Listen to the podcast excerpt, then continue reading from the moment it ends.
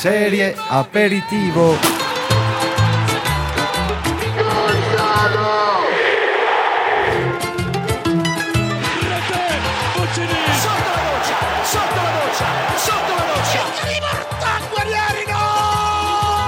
Serie aperitivo, le podcast qui s'écoutent avec les mains. Ciao ragazzi, benvenuti sur Série Aperitivo, le podcast consacré au calcio par SoFoot qui s'écoute avec les mains. On est très heureux de vous retrouver pour ce troisième épisode avec le sémillant Eric Maggiori. Salut Eric. Salut, mignon, j'aime bien comme, comme adjectif. Sémillant, c'est ouais. gentil. Alors par contre, j'ai une demande André aujourd'hui. Ouais. Est-ce qu'on peut ne pas du tout parler de la Lazio Parce que franchement, j'en ai, oh non, j'en ai marre, à me déprimer. Donc euh, si on pouvait ne pas en parler, ça m'arrangerait. Ok, donc c'est un peu comme le ni oui ni non, sauf que là c'est le ni Lazio ni Lazio. Voilà, c'est exactement ça. Ok, du coup, euh, tu supportes quelle équipe toi? Euh, je supporte un club euh, né à Rome en 1900. Ok, t'es bon.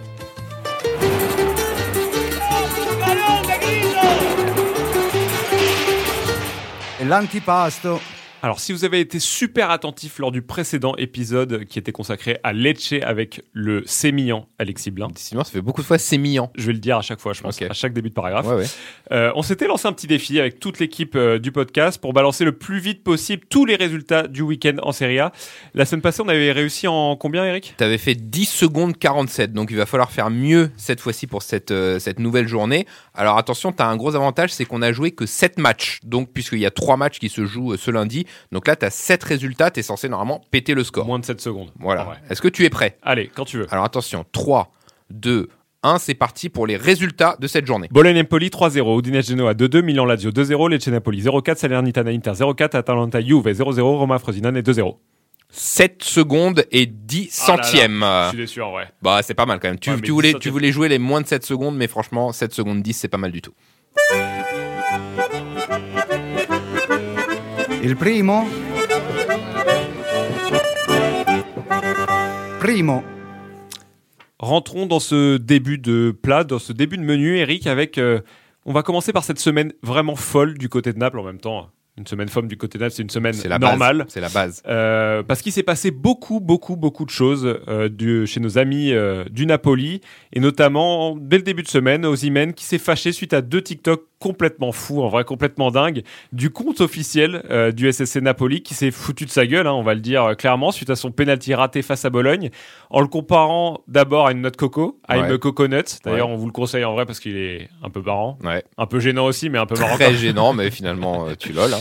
Et puis on a eu un deuxième justement sur son penalty raté où on le voit réclamer une sorte de péno avec une voix totalement déformée, genre give me a penalty, give me a penalty, Horrible. qui était terrible. Ses agents ont menacé d'attaquer le club suite à cette campagne de dénigrement pas vraiment volontaire. Tout ça dans un contexte où on le sait, il y avait une atmosphère glaciale autour du club après un début de saison un peu décevant, notamment euh, dans le jeu, avec des Garcia out euh, qui émanaient déjà euh, des tribunes et surtout sur les réseaux de, la part des supporters napolitains. Et puis, et puis, bah, le Napoli s'est bien repris sur le terrain en foutant deux raclés en trois jours, 4-1 à l'Udinese, 4-0 à Lecce. Est-ce que finalement, Eric, le Napoli n'avait pas besoin de ça pour relancer la machine? Bah, j'ai du mal à savoir si c'est une, une coïncidence ou non, mais ce qui est sûr, c'est que dans le football, tu as souvent besoin de ce qu'on appelle le déclic psychologique.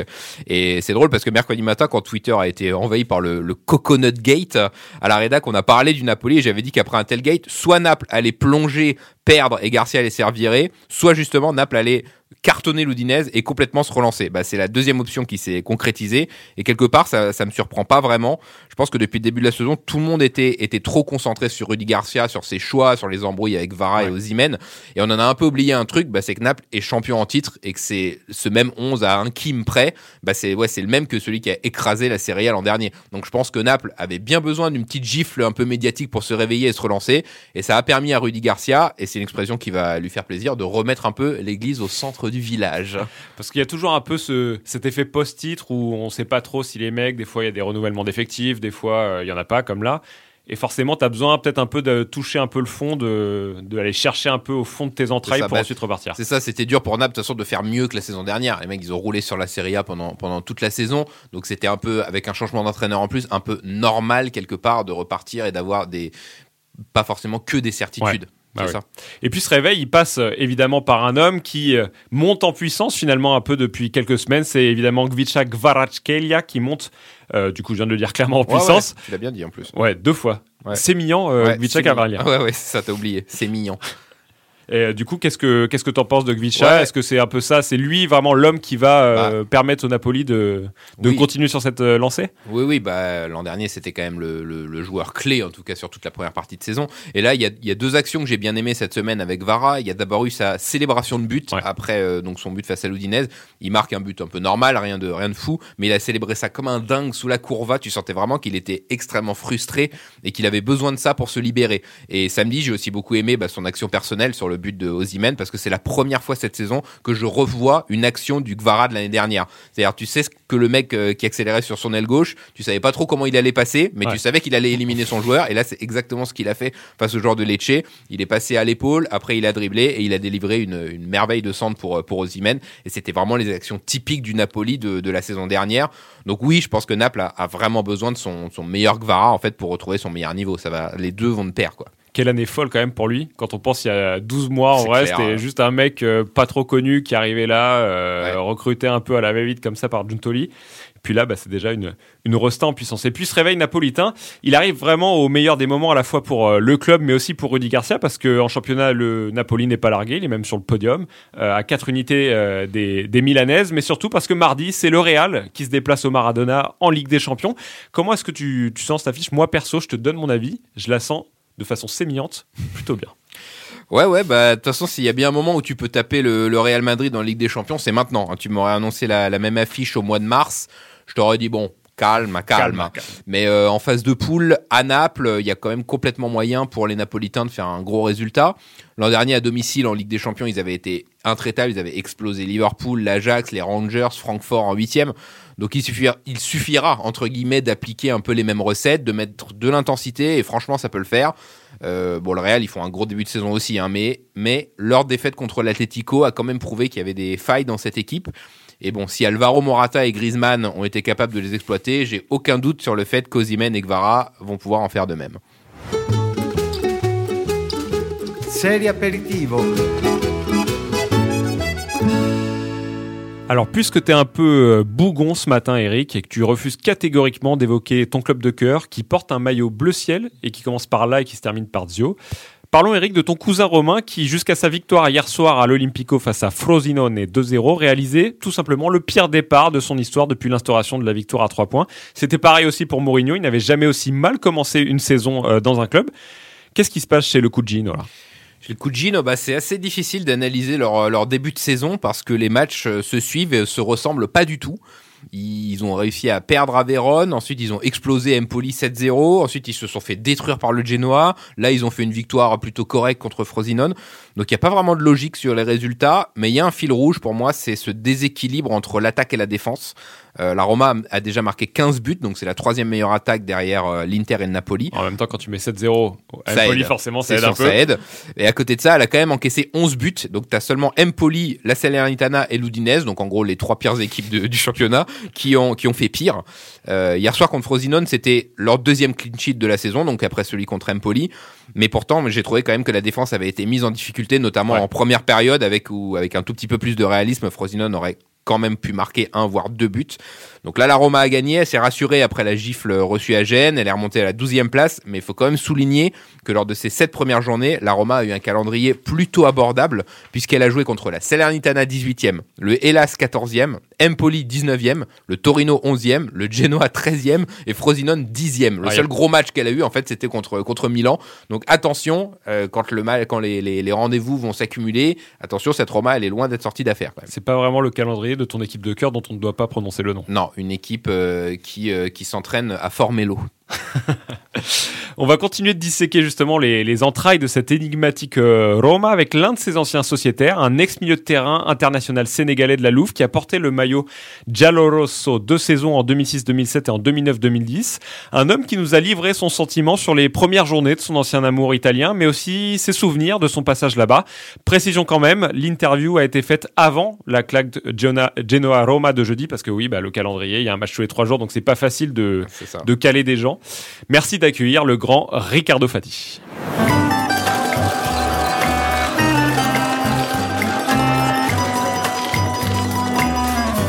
Elle est vive Bonjour Ricardo et merci d'avoir accepté de prendre quelques minutes de ton temps pour série Aperitivo. Pour rappel, tu as joué deux saisons à la Roma entre 2006 et 2007 et 2009-2010 au poste de milieu de terrain et tu as toujours gardé un œil avisé sur ton ancien club. Alors déjà Ricardo, qu'est-ce que tu penses de cette euh, Roma intermittente dans les résultats depuis le début de la saison? C'est clair qu'ils n'ont pas fait le, le, démarrage parfait. Il fallait qu'ils retrouvent le rythme, tout ça, avec euh, quelques nouveaux joueurs quand je parle de nouveaux joueurs, je parle surtout de, de Lukaku parce que c'est quand même un joueur important euh, à la Roma. Il fallait qu'il trouve ses marques. Donc, euh, je pense que c'est aussi une raison pour laquelle ils ont mal démarré. Mais là, ça va. Là, ils ont. Euh, j'ai l'impression qu'ils ont trouvé leur rythme de croisière. Ils ont gagné des matchs, des matchs assez importants là récemment. Donc, je pense que c'est une bonne augure pour la suite. D'autant plus qu'ils ont encore l'Europa League à jouer, une, une, compétition qu'ils connaissent bien. Donc je me fais pas de soucis pour eux. Parlons un peu aussi de Mourinho, un jeu parfois décrié, jugé un peu dépassé par certains observateurs, des résultats en championnat un petit peu décevants, mais d'un autre côté, on a quand même euh, un coach qui a emmené euh, la Louve en finale de Ligue Europa, euh, au bout en Ligue Europa Conférence aussi pour la première édition. Qu'est-ce que tu penses un peu de son mandat à la tête de la Roma? Non, il est, il est, il est bon. Il est bon parce qu'on sait que la Roma c'est pas, c'est pas les favoris hein, en Italie, en Serie A. Il a apporté euh, plus de visibilité, il a apporté aussi une un certain prestige hein, à la Roma, il faut le dire. Euh, donc ouais, le fait que euh, que Mourinho embrasse ce projet romain, euh, c'est une bonne chose. Hein. Moi moi j'apprécie beaucoup, même s'il y a beaucoup de, de sceptiques ou des détracteurs qui aiment pas trop son style de jeu, mais il apporte une certaine crédibilité à la Roma et moi pour moi c'est franchement c'est tout bénef. Totalement. Et qui serait un peu pour toi, selon toi, l'homme un peu à suivre qui pourrait faire peut-être passer un peu un cap cette saison à la Roma? Ah, c'est, clairement euh, Lukaku. Hein. Je pense que défensivement, c'est assez costaud. Bon, ils ont quand même perdu Ibanez, qui était aussi un taulier défensif. Mais euh, non, c'est bien. Il y a aussi Awar qui vient. Moi, j'attends beaucoup aussi d'Awar parce que j'ai envie qu'il se relance aussi. Il relance un peu sa carrière. Mais euh, c'est clairement Lukaku. Il amène du prestige. Il amène. J'espère qu'il va amener aussi des buts. Mais non, moi, l'homme, l'homme à suivre je suis pas très original, mais ça va être ça va être Lukaku clairement. Lukaku qui a quand même vécu un été assez euh, assez fou. Euh, il devait potentiellement prolonger à l'Inter, puis finalement il négociait un peu dans le dos avec la Juve. Finalement, ça s'est pas fait avec la Juve. Ça va devenir un peu l'homme le, plus détesté d'Italie, non? Ouais, c'est ça. Surtout que j'ai l'impression que son arrivée à la Juve n'était pas vraiment voulu par, par les tifosi euh, de là-bas. Donc il y en a plein qui ont, qui ont euh, assimilé ça comme une, un choix par défaut. Mais, euh, mais non, c'est euh, très bien. C'est vrai que c'est pas facile parce qu'il a connu l'Inter, il a connu la, presque la Juve, il a connu pas mal de clubs, il a beaucoup bougé. Mais à la fin du compte, non, le fait qu'il soit à la Roma, c'est pour moi c'est très bien. Moi, je suis, je suis, je suis ok avec ça. Pour parler un peu de toi quand même, Ricardo, donc es passé dans les rangs des Giallorossi au milieu des années 2000. Quel a été un peu ton plus beau souvenir, tu dirais, de ton expérience romaine? Ah moi, euh, j'étais à une époque où, euh, où ça marchait plutôt bien avec les Totti, les Rossi. Euh, quand on remet tout dans son contexte, c'était quand l'Italie était championne du monde en 2006, donc j'étais dans, une grosse équipe. Et forcément, moi, mon plus beau souvenir, ça, ça restera la Coupe d'Italie qu'on a gagnée contre l'Inter en, en, 2007. Euh, une grosse équipe de l'Inter à l'époque, hein, qu'on remet dans son contexte avec Mancini, tout ça. Et ouais, le fait d'avoir gagné la Coupe et de, et de lutter à, à armes égales avec l'Inter à l'époque pour le Scudetto, c'était un beau souvenir. Après, mes entrées en jeu en Champions League, euh, mes matchs que j'ai pu évoluer en Serie A, ça, ça reste des, des, bons moments pour moi, des, des bons souvenirs. Malheureusement, dans ces entrées-là, il y a, je crois, une entrée à Manchester, il me semble, lors d'un douloureux 7-1 de tête. Ouais, c'est ça, ouais. J'imagine que c'est pas difficile, ça, doit pas être facile de rentrer dans un match comme ça. C'est clair. Bah, bah, en fait, finalement, c'était facile parce que le match est déjà plié. à 6-1, c'était plus facile pour moi de, euh, de, euh, de, de, de jouer, en fait. Hein, parce que à la base, j'étais pas censé, j'étais pas censé rentrer, mais à 6-1, Spalletti m'a fait la fleur de, de m'accorder quelques minutes euh, à Old Trafford. Mais pour moi, ça reste quand même un beau souvenir. Comme tu disais, tu as notamment côtoyé Francesco Totti. Tu te souviens d'un moment, d'une anecdote avec lui? Parce que c'est quand même euh, l'un des joueurs majeurs, on va dire, du foot européen dans les années 2000. Euh, moi, après, l'anecdote que j'ai avec Totti, c'est toujours la même. C'est justement, c'est à Old Trafford qu'on perd 6-1 on rentre dans le vestiaire, donc forcément tout le monde a battu, tout le monde déçu, mécontent, et il y a Totti qui arrive avec un grand sourire dans le vestiaire. Et commence à parler avec Donny, Donny qui était le, gardien à l'époque. Et il lui dit euh, ah Donny t'es nul t'as pris six buts t'as pas honte mais en, le charriant quoi en rigolant en le chambrant. Et Donny, il n'avait pas pris ça comme ça, il s'est énervé, il voulait se battre avec lui et tout. Et c'était sa manière à lui de nous, euh, voilà, de nous dire, voilà, ces gars, on, a, on est passé à côté, maintenant il faut passer à autre chose, ça arrive.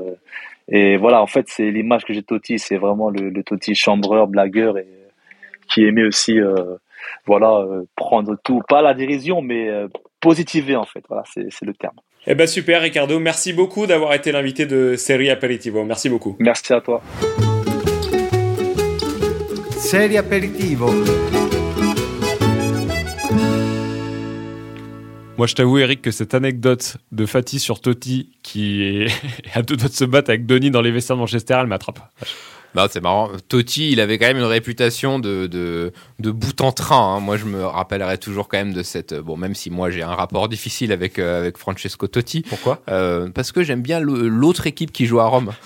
et, euh, et non, non, euh, je me rappelle de cette anecdote où il qu'il avait, qu'il avait raconté sur son penalty, euh, enfin son tir au but à l'Euro contre les Pays-Bas, où avant, donc on est demi-finale de l'Euro, et avant d'aller tirer, c'est quand même un tir au but décisif, il dit au banc, euh, moi il faccio il veut dire là je vais lui faire la panenka En quoi, romain. en romain, et tout le monde lui dit mais arrête t'es un ouf, t'es un, t'es un, t'es un débile, et il y va, et au dernier moment il se dit ah non vas-y je le fais pas et tout, c'est impossible, et après il se dit bah non en fait je viens de leur dire donc je vais pas me dégonfler, tout ça se passe dans sa tête en l'espace de 5 secondes, il fait une grosse panenka, il revient, et Totti il a écrit un bouquin de, de, de blagues, hein.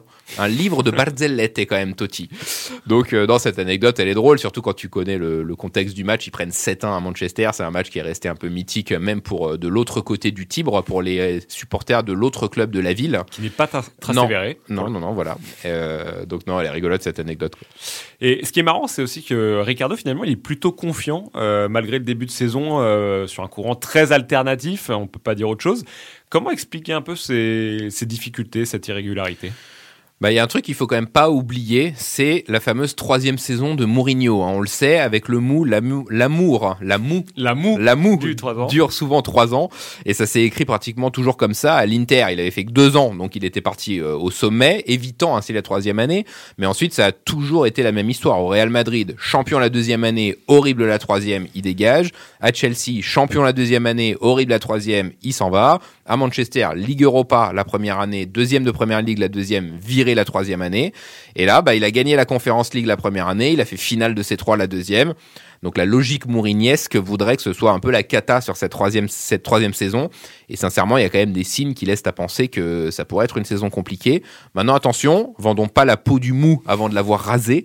Euh, D'autant qu'à défaut d'avoir une défense euh, solide, il peut quand même compter sur une attaque de feu qui, lui pour, qui pourrait lui sauver les miches pas mal de fois. Mais ça, c'est lié à quoi? C'est un peu lié à son management? C'est un peu lié à, à quoi? C'est le fait qu'il ait quand même parfois un rapport un peu conflictuel. On voit par exemple avec Karsdrop, où l'année dernière, il était, euh, Karsdrop voulait se barrer, même Ouais. tellement ça se passait mal avec lui. Là, on voit qu'ils se font limite un câlin. Enfin, ça doit être fatigant quand même d'être entraîné par le fatigant, monde. c'est un peu la lui, c'est un peu la politique de la terre brûlée quoi. C'est-à-dire euh, je fais je fais j'y vais pour gagner quitte à sacrifier plein de choses quoi. Il est- et c'est toujours un peu ce que les gens ont dit notamment à l'époque du Real Madrid, c'est que quand il part, il laisse le vestiaire en, en feu quoi. feu il détruit tout quitte à voilà, il, il gagne quitte à tout détruire et bon, genre, je sais pas s'il en est à ce stade-là à Rome, mais en tout cas euh, ouais, c'est Mourinho, ça a ses avantages mais aussi ses inconvénients au sein au sein même du club. Le mou serait donc le dur et rien à voir, mais on l'a vu hier soir du coup face à Frosinone. Le sauveur du mou et de la Roma pourrait s'appeler Romelu Lukaku. Tu y crois toi une grosse saison de Big Rom à Rome?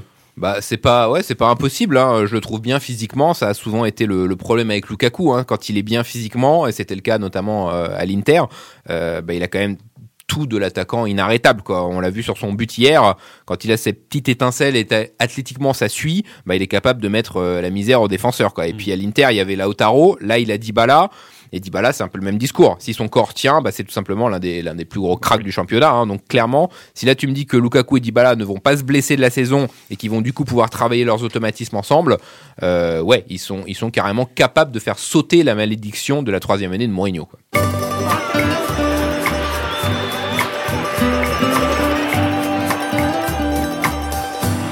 Brrr. Ce qui est bien avec cet instant brrr, c'est Ouais. qu'on ne sait pas trop si un réfrigérateur va nous Ouais. péter entre les mains ou si le fantôme de Paolo Rossi est de retour pour hanter nos amis brésiliens comme en 82. Alors Eric, aujourd'hui, on va pas parler de Lautaro Martinez, qui avait foutu quand même un quadruplé euh, euh, chez nos, amis de la Salernitana, nos pauvres amis de la Salernitana. Mais tu vas nous parler d'une autre star de cette Serie A 2023-2024. Voilà, tout à fait Andrea. Et cette star, donc elle a marqué trois buts face à une équipe relégable ce week-end. Ça aurait pu être Lautaro, mais non. Je veux évidemment parler de Riccardo Orsolini. Donc triplé pour, euh, pour l'attaquant italien lors de la rencontre entre Bologne et Empoli. Décidément, Empoli, c'est journée portes ouvertes tous les dimanches. J'ai 16 buts encaissés, c'est dramatique. Bref. Euh, donc Orsolini, moi, c'est un joueur que j'ai toujours beaucoup aimé. Je sais que j'avais promis de pas parler de la de la de, de l'autre club de Rome, Euh, mais c'est tellement le joueur que j'aurais aimé avoir en vice immobilier. Bref, c'est pas un énorme buteur, il met une dizaine de buts par an, mais je sais pas, j'aime bien sa dégaine, sa façon de se déplacer. Il a que 26 ans, mais j'ai toujours l'impression qu'il était plus vieux, qu'il était là depuis plus longtemps. Et en fait, pour moi, Orsolini, c'est un peu un mec qui aurait dû jouer dans les années 90. Ça aurait été vraiment l'attaquant star de Piacenza, tu vois, ou de ou de Bari. C'est un peu le Pipo Maniero de 2023. Je sais pas si t'as connu Pipo Maniero. Venise, non? Venise, voilà. Mais c'était 2000, vraiment euh, 2000. même genre de buteur qui mettait des grosses fiches. Ouais. Et euh, bref, Orsolini, je suis super content qu'il ait mis un, un triplé pour lancer sa saison. En plus, c'est un vrai beau triplé. C'est un vrai triplé. Voilà, le premier but, le premier but est magnifique, trois buts du gauche. Euh, donc voilà, franchement bien, bien pour Orsolini. C'était l'instant brrr pour moi de ce de ce week-end. Et puis j'en profite pour faire une petite dédicace, Andrea, si tu me le permets. Je te le permets. te Une dédicace à nos collègues et non moins amis, Arthur et Angie, qui sont devenus cette semaine parents d'un petit Orso. Orso, voilà, donc. Orso, Orsolini, une naissance, un triplé, la vita bella. Serie aperitivo. Et on commence tout de suite avec Marcus Thuram qui a fait une deuxième mi-temps énorme sur la pelouse de la Salernitana. On le disait justement que Lautaro Martinez avait mis un quadruplé. Et bah, il- s'il a mis un quadruplé, c'est parce que Marcus Thuram y est pour beaucoup. Deux passes décisives et un penalty provoqué et une complémentarité qui s'affirme de semaine en semaine, Eric. Ouais, ouais, non, franchement, euh, Thuram, c'est une, vraiment une bonne pioche pour l'Inter jusque-là, effectivement. Euh, Là, on l'a vu hier à Rappelons qu'il est Salerne. arrivé gratuitement. Ah ouais, hier, euh, bah, il avait déjà été énorme lors du derby. Là, à Salerne, hier, c'est vraiment euh, ces, ces, ces prises d'initiative qui ont permis à Lautaro de briller. J'ai trouvé, il a provoqué un penalty, il a fait deux passes D. Franchement, cette complémentarité entre les deux, euh, elle peut vraiment faire beaucoup, beaucoup de bien à, à l'Inter. Et puis il y a un truc que je trouve Lukaku n'avait pas, c'est cette un peu finesse technique. Quoi. Ouais. On sent que des fois Thuram, là par exemple, je crois que c'est sur le, le premier but où il centre, euh, il y a... c'est un geste que, voilà, que Lukaku n'aurait pas pu faire. Euh, il comprend, il comprend bien. Il, il comprend le football. ouais. Euh, ça plane aussi, Eric, pour les Français du Milan, Théo Hernandez, Olivier Giroud, Yacine Adli. Oui, oui, Yacine Adli qui a même eu sa une de la Gazzetta cette semaine, tellement on le comparait à Pirlo. Bon, c'était peut-être un peu exagéré. mais- mais il engrange du temps de jeu. En tout cas, Yacine, on est content pour lui. Mais aussi Mike Maignan, de retour sur les pelouses de, de Serie A, le numéro 1 français dans les, dans les buts, après des petits soucis à la cuisse. Solide et sérieux face à, à, à ta, À qui? à ta Lazio? Je, je connais pas. Mais euh, non, je peux juste dire que euh, Mike Maignan a fait un match très correct contre une équipe qui est venue à San Siro avec un maillot blanc. Et euh, ouais, Adli a été très bon au milieu de terrain. Il a été euh, très dominant au milieu de terrain, même si la Gazzetta le lendemain lui a mis la pire note du Milan AC, ce qui a provoqué un, une, une, une Enfin, ça, ça a rendu fou les supporters du Milan qui ont insulté le mec qui a mis les notes en disant qu'il avait pas regardé le match. Et euh, voilà. Bon, Attention, cas, bon. nouvelle coqueluche en, en approche peut-être. Ouais, ouais, Pour- franchement, euh, non, non, vraiment, vraiment bien. En tout cas, les Français du Milan, bon, Giroud un peu, un peu en, en dessous là, mais sinon les autres, pas mal du tout. Et puis, tu l'as un peu dit quand on a parlé de la, de la Roma tout à l'heure, mais ça a été un peu plus compliqué pour Evan Ndika. Euh, même si la Roma n'a pas pris de but, on a senti plusieurs fois, notamment en première période, euh, tu en parlais Eric, où il a été pris plusieurs fois dans son dos par euh, Marvin Cooney, sans conséquence certes, mais l'ancien de Francfort a encore une petite période d'adaptation assumée pour assumer ses débuts en, en Serie A. Et puis, et puis quand même, première titularisation pour deuxième titularisation pour Gendouzi à la, à la non? ouais, je, non, désolé, je suis en silencio stampa. Je ne parle pas de, de cette équipe-là. D'accord. Serie aperitivo.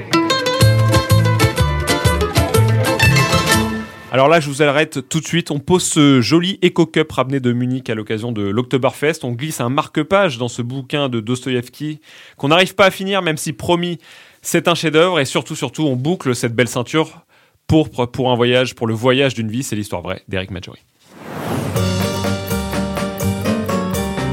Storie di calcio.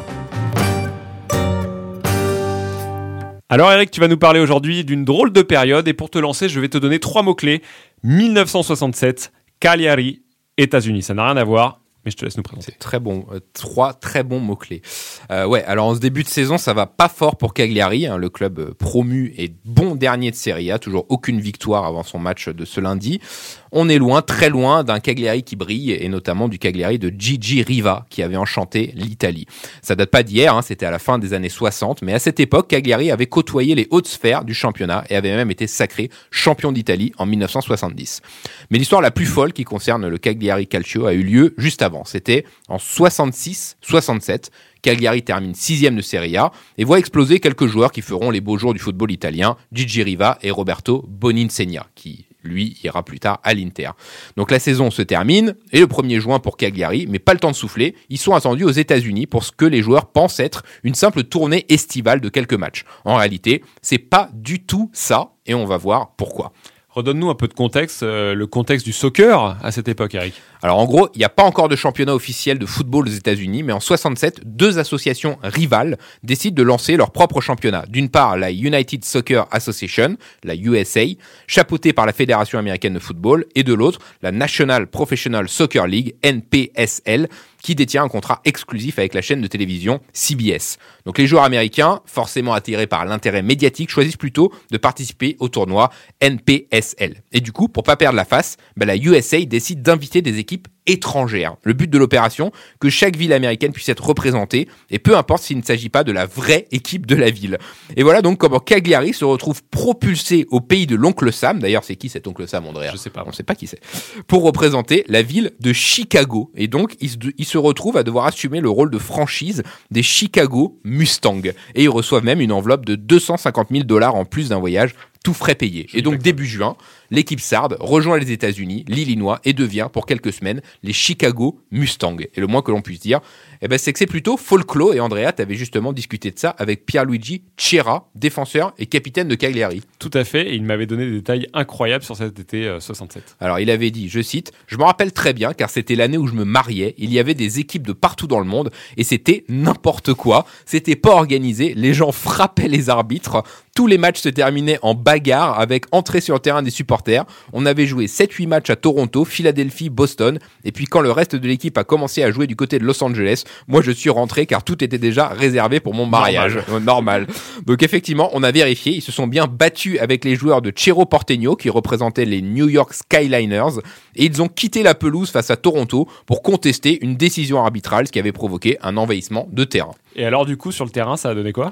Alors, Pierluigi Cera l'a dit, Gigi Riva n'était pas là, la star de l'équipe, mais même sans son bomber, Cagliari, enfin pardon, les, les Chicago Mustangs, ont fait forte impression. Ils ont finalement terminé deuxième de la conférence Ouest. Bah ouais, Chicago, c'est à l'Ouest, hein, c'est bien connu. Derrière Los Angeles, représentés eux par les Anglais de Wolverhampton, et c'est d'ailleurs LA qui va remporter le titre final de ce championnat face aux Washington Whips, qui étaient représentés par Évidemment. Aberdeen. Voilà, logique. Et donc cet été 67 a laissé aux joueurs des souvenirs assez dingues. Roberto Boninsegna, par exemple, avait raconté à Extra Time, le, supplément de la Gazzetta, en 2013, le soir où son équipe s'était offert une folle virée à Las Vegas. Il avait dit, lors d'un match à San Francisco, nous avions fait un détour par Vegas et au casino, notre entraîneur, Scopigno, avait joué beaucoup, beaucoup trop d'argent. Bon, alors on sait pas si ça, a eu un lien, mais à son retour en Sardaigne, eh ben, le bon Scopigno apprend qu'il est viré. Voilà, c'est comme ça, tu joues trop, t'es viré. Mais il sera rappelé, heureusement, sur le banc euh, de Cagliari un an plus tard, et c'est lui qui mènera Cagliari vers le premier et seul Scudetto de l'histoire du club. Un Scudetto qui donc, quelque part, porte un petit morceau de bannière étoilée. Serie aperitivo. Vois, quand j'entends- cette histoire, Eric, j'ai à la fois envie de prendre un seul avion et d'aller à la fois en Sardaigne et aux États-Unis. Ouais. C'est magnifique. Et on, on aimerait bien imaginer que ça se reproduise, quoi. Tu vois, que cet été, l'Inter aille aux États-Unis et qu'il se fasse appeler, je sais pas, les, bah, les Chicago Mustangs, ce serait n'importe quoi. Euh, si je te parle, Eric, d'un peintre, d'un peintre italien baroque né à Plaisance, à Piacenza, pour celles et ceux qui parlent avec les mains, Bien sûr. un 17 juin 1691, tu me dis je pense que c'est évidemment Giovanni Paolo Panini. Et ben voilà, rendons-lui hommage, c'est l'instant Panini. L'ora dei panini.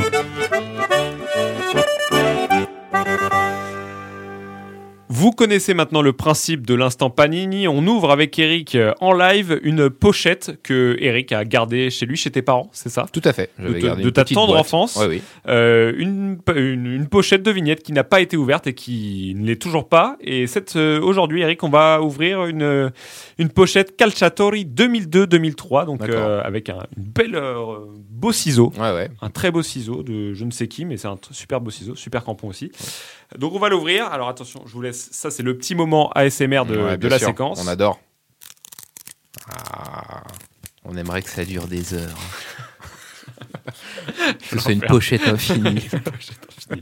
Alors, Alors Eric, est-ce que tu es prêt? Je suis prêt. Alors la première image, c'est un joueur du Torino Mhm. qui s'appelle Luigi Garcia, qui n'est pas le cousin de Rudy. Rudy, Garcia, Garcia. mais qui est, je te le montre, ce bel homme. Alors vraiment, je vais pas te mentir, Louis, ah, pas avec un Z en plus, Luigi Garzia. Ouais. Alors lui vraiment, je ne sais pas du tout qui c'est. Je n'en ai jamais entendu Envoie une parler. théorie. Mais par contre, il y a un très beau maillot du Torino. Ouais, ouais. Alors là, le col blanc, col, là. un peu pellatarte, Ouais. pellatarti, peut-être que ça se dit. Ouais, franchement, très très beau maillot du Torino. Vraiment Luigi Garzia. C'est un maillot qui donne un peu envie d'aller à l'internat. Vraiment, je trouve. Ouais, ouais, un peu, ouais, ouais, ouais. Mais très élégant. Ouais. Bon, Luigi Garcia. Ouais, Garcia, il va falloir qu'on qu'on aille voir un petit peu moi, sur je pense qu'il y Wikipédia a une parce petite que origine euh, slovène. ouais, Euh, Garzia, ouais. c'est ouais, franchement, je sais pas. Allez, celui-là, par contre, tu vas l'avoir parce que même moi, je l'ai. Même moi. C'est Thomas Manfredini de l'Udinese. Thomas Manfredini, ouais, c'était un bon joueur de, de l'Udinese, Thomas Manfredini. Euh, il a pas, bon, c'était pas un, énorme joueur, c'était l'Udinese des années, euh, des années Biroff, euh, des années euh, Amoroso, euh, des années Locatelli, mais Locatelli pas pas l'actuel Locatelli, Thomas Locatelli. Donc c'était l'Udinese de, de Zaccheroni, euh, Thomas Manfredini, mais c'était euh, un bon milieu de terrain, mais c'était pas non plus, euh, ça a jamais été en national, mais c'était un bon. Il y a une belle coupe en tout cas. C'est un peu le genre de mec qui, un peu dans tous les championnats, qui s'accroche comme ça, même Ouais, quand ouais. son équipe descend ou etc. C'est les mecs- Genre, en fait, c'est les mecs, qui arrive euh, toujours à bondir quelque T'as part. l'impression qu'ils n'ont pas marqué l'histoire, puis quand tu vas voir leur fiche Wikipédia, tu te rends compte qu'ils ont genre 300 matchs de Serie A, tu vois, et tu dis ah ouais, t'as- c'est dingue. Et euh, qu'ils ont affronté du coup tous les plus grands. Alors le suivant, Eric, le suivant, c'est forcément des bons souvenirs pour tous les deux, parce que c'est l'homme, l'homme de la finale de 2006. Non. Ouh C'est Marco Materazzi. Marco Materazzi, bah, Marco Materazzi. Donc là, il est à, à l'Inter, donc il vient d'arriver à l'Inter. Euh, Marco Materazzi qui s'est fait donc euh, découvrir quand il jouait à Perugia, fils de l'entraîneur Materazzi, hein, bien bien connu en Italie. Euh, donc Materazzi qui s'est ouais, qui s'est qui s'est libéré un peu à enfin qui s'est comment dire qui s'est révélé pardon à, à Perugia. Et donc là qui arrive à l'Inter. Et donc c'est à l'Inter qui va devenir le Materazzi que que tout le monde connaît que la France connaît bien surtout depuis euh, depuis 2006 mais c'est vrai que c'est à l'Inter qui va euh, bah, qui va gagner ses galons notamment en équipe nationale hein, et qui va gagner euh, ses Scudetti et évidemment sa Coupe du Monde buteur en finale Ouais, de tout à fait. Et si vous voulez deux trois infos croustillantes sur Marco Materazzi, c'est un très grand fan de rock. D'ailleurs, si vous faites le festival à Florence qui s'appelle Firenze on Rock, vous avez de grandes chances de le voir. C'est un très grand fan de Boca Junior aussi, souvent Ah euh, ouais. présent à la Bombonera. Et puis euh, son fils de mémoire est tatoueur à Rome. Voilà, si jamais vous voulez faire un petit tatouage. C'est un beau CV. Voilà, très beau CV. Très beau CV. On enchaîne avec une double vignette, euh, vignette pardon Eric, euh, des sémillants euh, Richard Vanilli et David Balleri de Livorno. Alors là, Ah, c'est franchement, là, on est quand même sur du très, très, très lourd, là. hein. Oh là là. Alors, Richard Vanilli, c'est un super nom, en tout cas. Richard Vanilli. c'est presque un- une régène de FM. David Balleri, ça me dit quelque chose, sa, sa tête me dit quelque chose. Je l'ai déjà croisé. Non, je pense qu'il a joué en Serie A. Euh, Vanilli, ça me dit rien, mais Balleri, je pense qu'il a joué en Serie A. Mais euh, là, ils étaient à Livourne, Livourne en Série B, ça va faire de la Série A quelques années plus tard.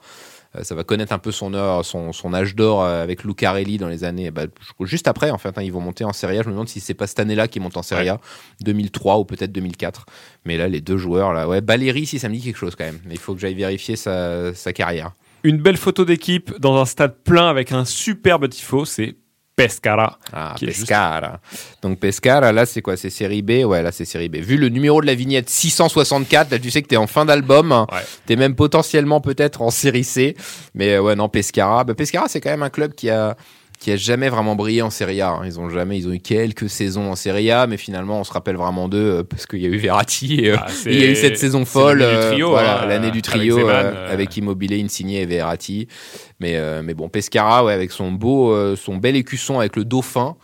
N'a jamais vraiment brillé en Serie A et là cette année-là ça devait être en Série B. Est-ce qu'on arrive à reconnaître des joueurs là? J'ai pas l'impression. Faudrait zoomer un peu, mais j'ai pas l'impression qu'on reconnaisse Ouais. grand monde. Le Delfino. Là, cette fois-ci, Eric, je suis sûr que tu vas être très bon parce que ça concerne Ancona. Ah, Ancona, toi, tu maîtrises. ah, bien sûr. Avec une double vignette, encore une fois, avec euh, Anselmo Robiati et Maurizio Ganz. Bien sûr. Ouh, là, c'est deux. Ça, c'est très très bon ça. Anselmo Robiati et Gantz. Bah, Gantz, on le connaît très bien. Un gros buteur de, de Serie A des années 90, qui est passé notamment par l'Inter, puis par Milan. Il a fait les deux clubs. Là, il est en fin de. Euh, Fin de Là, il était fin plutôt en parcours, fin, là. là, il était plutôt en fin de parcours. Il est passé aussi par par la Je crois. Non, par l'Atalanta, pardon, Ouais. Gantz.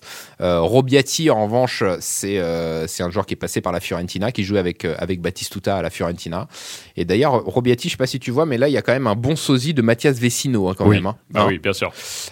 Donc là, bah, il est à Ancona, Ancona, qui est mon club, mon deuxième club, hein, puisque c'est la ville de mes, de mes origines.